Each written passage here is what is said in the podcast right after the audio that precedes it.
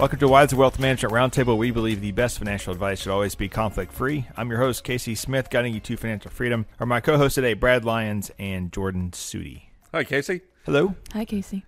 How are you? Good. How are you? Good. Good. Well, today's topic is tax loss harvesting, which I don't know sounds very like we got to put our boots and jeans on. We got to go harvest. Right. But that's uh, sort of it. I, I think it's actually one of the topics that maybe sounds kind of boring, but I think most financial advisors should be doing this inside their clients' portfolios. And I think, I don't know, I, I'll just guess. I'd say 60% probably don't do it. Don't even think about it, especially the small solo shops. Probably Yeah. never happens. I wouldn't doubt that figure at all. Um, also, you have the idea that the, the advisor has to admit that something has gone wrong in the portfolio. There's a Right, security that has lost value. That's true. Yeah. And what we're really trying to do is we're trying to make lemonades out of, out of lemon here. Is that the right analogy? Well, I, I don't even think it's that. I think it, if, if you look at a portfolio, I always tell our clients we invest in long term healthy asset classes. So if there's 14 different asset classes where the, of stocks and bonds, large, mid, small, you know, et cetera, et cetera, then those move at different times and do different things. So if you think about the financial crisis, you had a year and a half to take significant losses in your portfolio. But but what most people ended up doing was they took the losses, they they harvested the loss by liquidating the position, and they never got back in. Well, that's not what we're talking about today. Tax loss, tax loss harvesting is is looking at a loss in your portfolio, selling it so you can write off the loss or assign it to a gain, so it's a wash, right? And then reinvesting it immediately into something else. We'll get into that in a minute. But that's that's the bottom line is just because you sell something doesn't mean it's bad. Now, in individual stocks, I could see that. Maybe a mutual fund, like a fund manager's making bad choices. But in index world, which is where we live, Vanguard, you know, index funds, you're going to have periods where things underperform. And so you should take advantage of that. Right? Brad, Brad, you're in charge of that here Wiser, and that's what we did during COVID crash. We, yeah, we, did. didn't We did take advantage of those circumstances. Yeah. In the end, though, you know, the, you want to start from the reverse, from the, from the end of the story. At the end of the story, the portfolio is net net. What you had, you end up still having. Okay, from an index standpoint. Right. Right.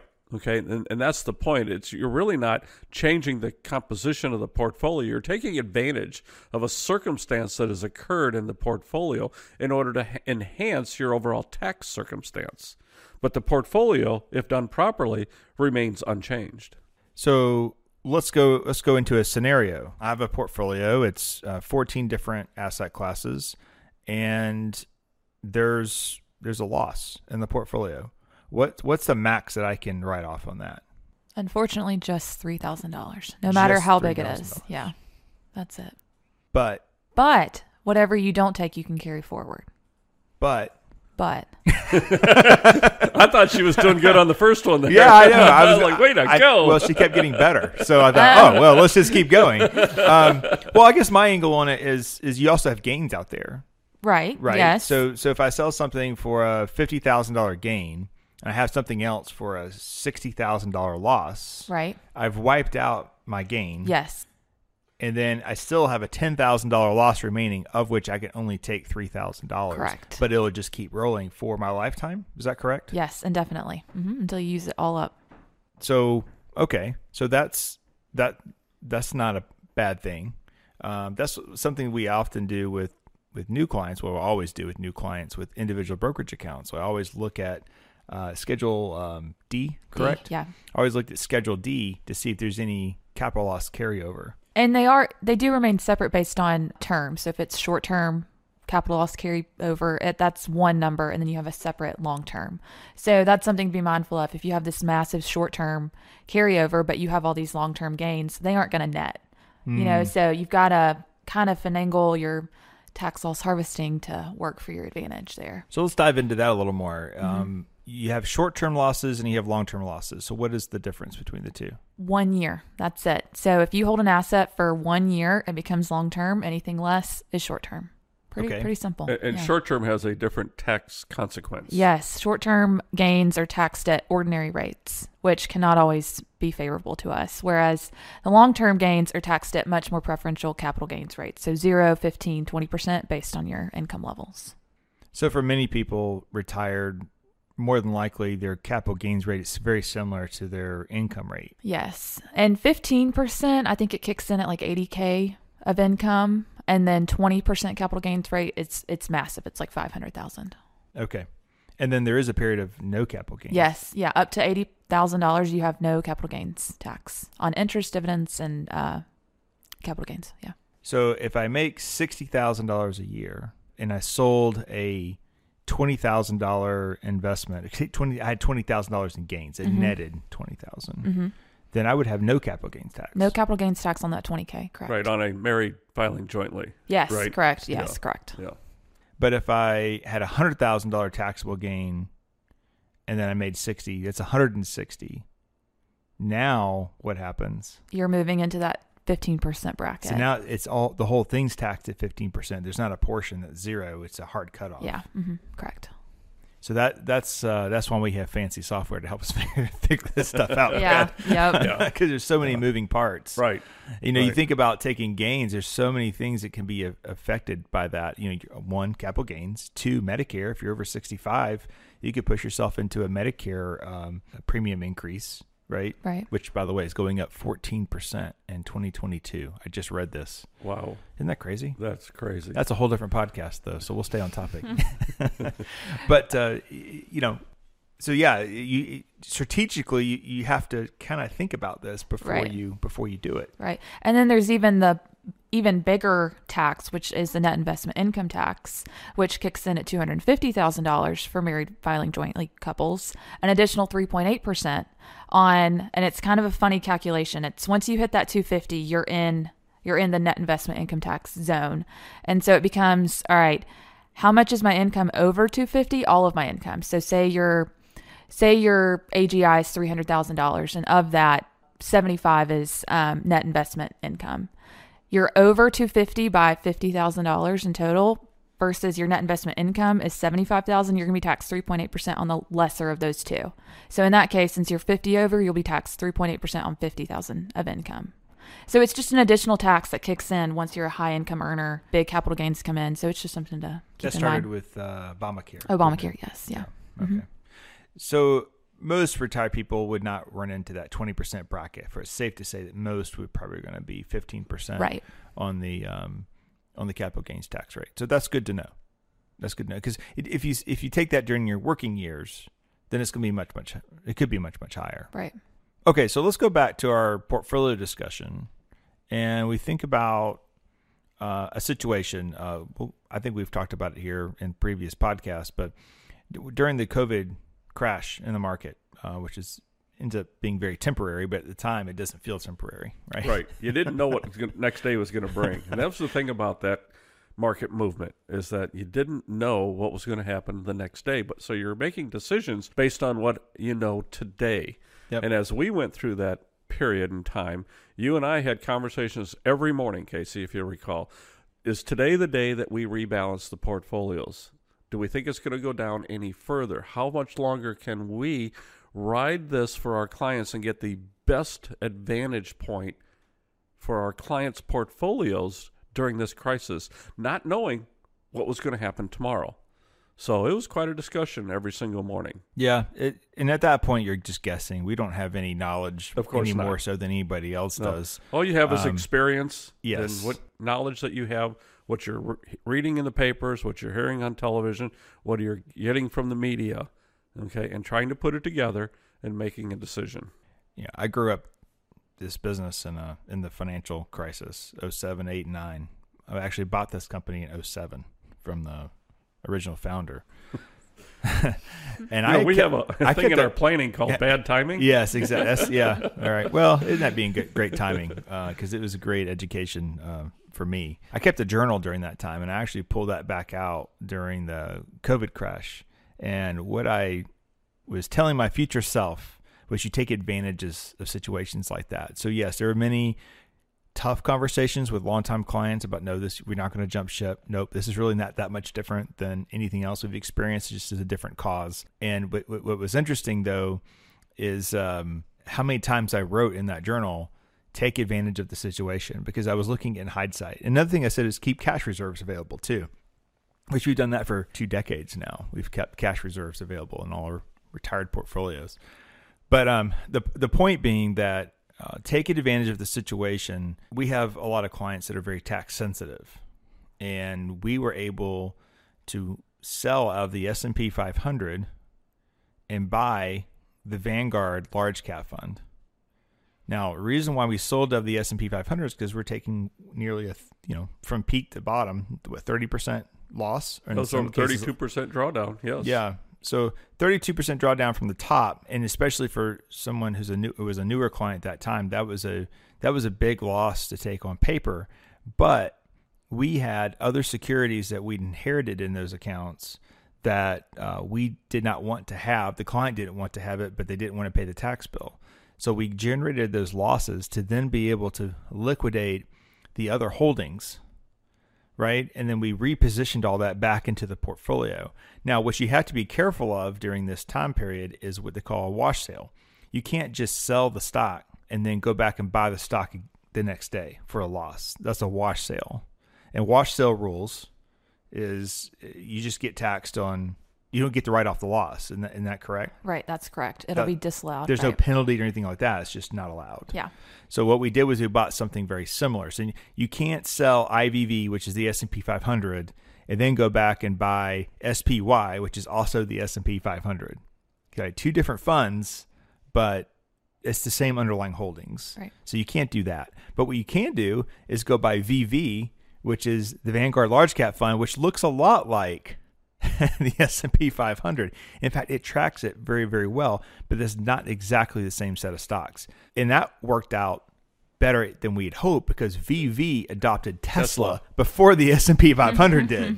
So VV outperformed IVV by I think it was nearly two and a quarter percent. Yeah, it was well in, into that range over the long Be, period. Yeah, be, because it, it, adopted Tesla stock before, and I think Tesla was up eight hundred percent or something like that, something yeah. crazy. So mm-hmm. it moved it moved up the index. The move, you don't see that very often where one stock one stock moves the whole index. But this by case, much. it did. Mm-hmm. So, so in, in, our case, we were able to take a loss, move into VV, which is very similar to the S and P 500. We got a surprise bonus of Tesla, and then we were able to either a create a, a tax loss credit that will sit there available for us in the future, or we were able to liquidate something else and get everything in line with the, the, risk tolerance that we were after inside that portfolio. So that's using a crisis to your advantage. Right. But even outside of that, there's there's still situations where even if it's just a smaller loss, a three or four thousand dollar loss, it might be worth it to swap out a fund. In fact, what we do here is we have a complete shadow portfolio,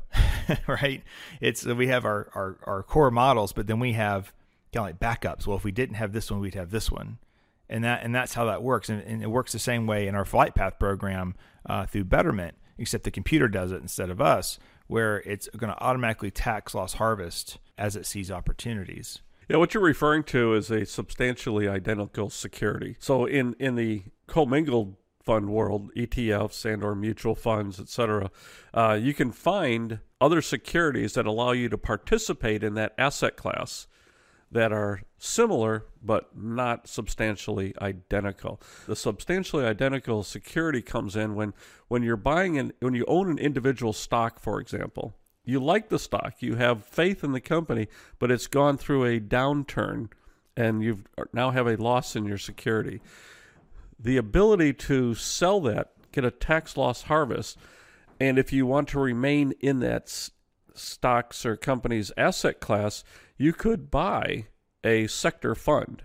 You could buy something similar but not identical to remain in that, participate in that growth of that securities at least sector, hold it for 30 days, sell it, go back into the individual stock that you were in, realize the tax loss harvesting opportunity, and 31 days later, you're still a stockholder of that company.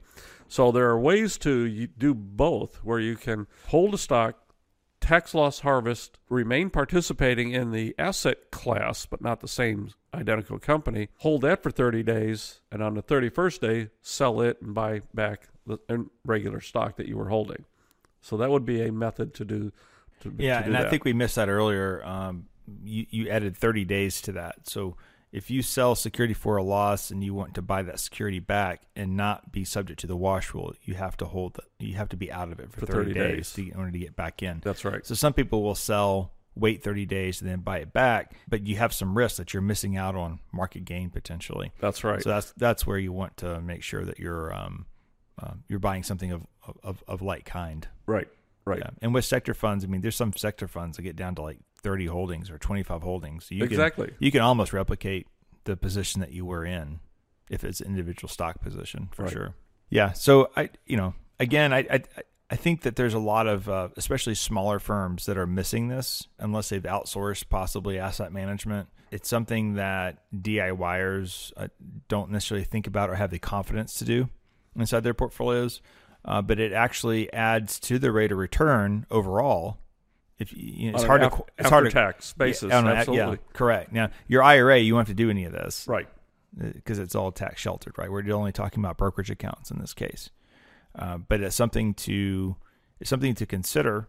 Um, but yeah, your total return can increase, and it, it doesn't. We don't even reflect that on a statement, honestly, because you know you, you have to look at the tax side of it. Right. Um, Right.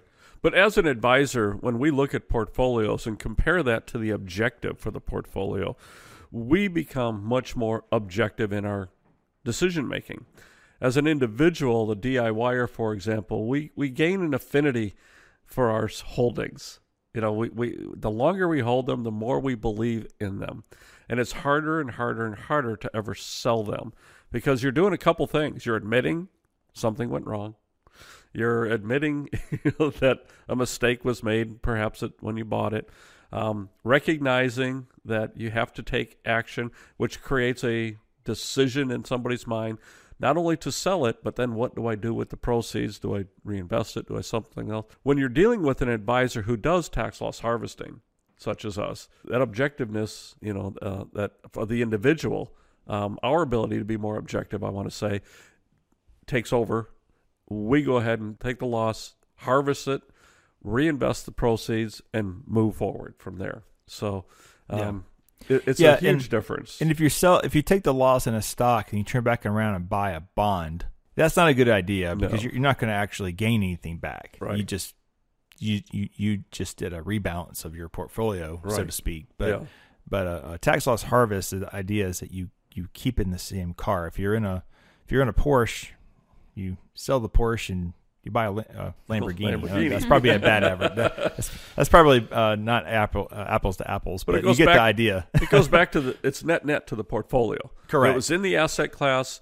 You're still in the asset class. Right. Only now on your tax form, you have a loss to write off against gains and or income. Here with our software, we, we do it like a targeted trade. So we were we're simply going to pick uh, fund X Y Z and and swap it out for fund A B C, right? Right. And it'd be equal swap uh, dollar wise. Yes. So that that way you so you're out of the market for less than a few seconds.